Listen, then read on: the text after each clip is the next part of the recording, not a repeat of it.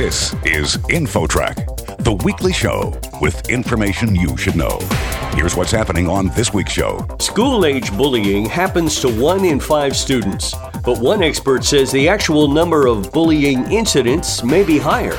How can parents protect their kids from bullies, and how can parents of bullies recognize the problem? 50 to 75% of bullying situations are never reported. It's either fear of retaliation or things will get worse, or they just plain don't trust adults to take care of the situation. Then, a medical doctor says dyslexia should be seen as a different pattern of brain organization that can have real advantages. There's not a precise cutoff between people with dyslexia and people who are not dyslexic, but more of a continuity. So we're talking really a third of the population that this is relevant for. Stay tuned. InfoTrack begins after this.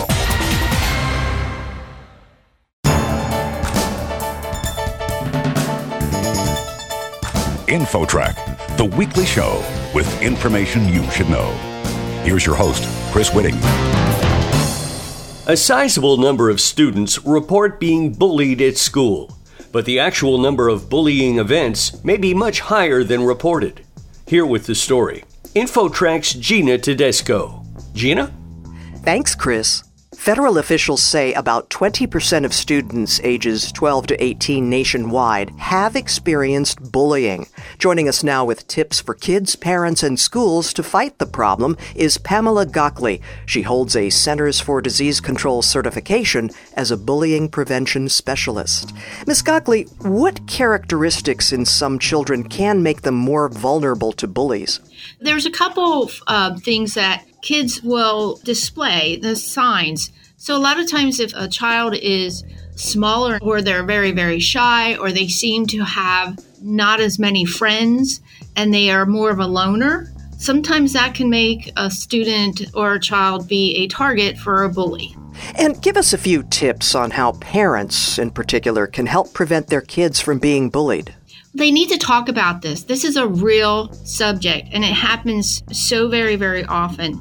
And it's a learned behavior. So, what we can do as parents and adults in our communities is support children so they have self awareness, so they are confident and they know they have a support system. When children think they're alone or it's their fault things are happening, it kind of snowballs and it kind of gets worse. So, really being in touch with your child, a lot of parents I speak to who have children who have committed suicide or hurt themselves, they always say they're the happiest go lucky kids. Well, you have to be able to check in at a real emotional level with the kids and just watch what they do, not always what they say. And do you encourage parents to help children plan ahead for what they would say if someone bullies them? And if so, give us maybe a couple of examples of what they might say. Absolutely. This is a great role playing thing around the kitchen table. A lot of times, my biggest advice for students is run away. There is absolutely no shame from putting a distance between yourself and the bully. And a lot of times, children don't want to report bullying because they don't feel comfortable or there will be a snitch. And you have to talk about those stereotypes and those labels as well. But you always have to make sure your child feels safe and secure. And if they're armed with some things to say, like, get away from me, or just walk away, just get away. And if you see somebody being bullied, it's always good to put yourself in a position that you can support the person who's being bullied. If there's any kind of violence, again, it needs to be reported to a trusted adult. Okay, so let's take those one at a time, the reporting part. Now, you mentioned that a child could be hesitant to report bullying, fearing retribution. But do you recommend in that case that if they really are afraid that they report the incident at least anonymously? Is that an option? Absolutely. It has to be reported. The CDC estimates 50 to 75% of bullying situations are never reported it's either fear of retaliation or things will get worse, or they just plain don't trust adults to take care of the situation. Also, different states offer different types of programs. We're in Pennsylvania, we have an anonymous safe to say, which students can use and adults can use. But having this discussion and keeping it alive, that will eliminate the stigma around this topic. And do you encourage parents to talk to their kids who witness bullying? What sorts of things could friends or just bystanders say to a child who's been bullied to help the child feel a little more reaffirmed? Right, that empathy and compassion. I'm so sorry this happened to you. Do you want to sit down? Do you want to talk?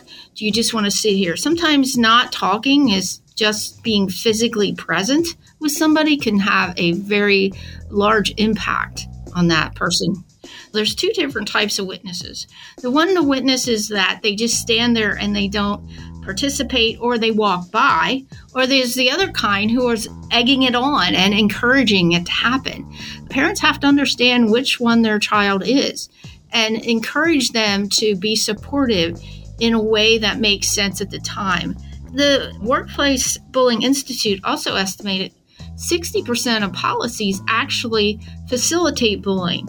So parents have to be very aware of how their children emotionally react to different situations.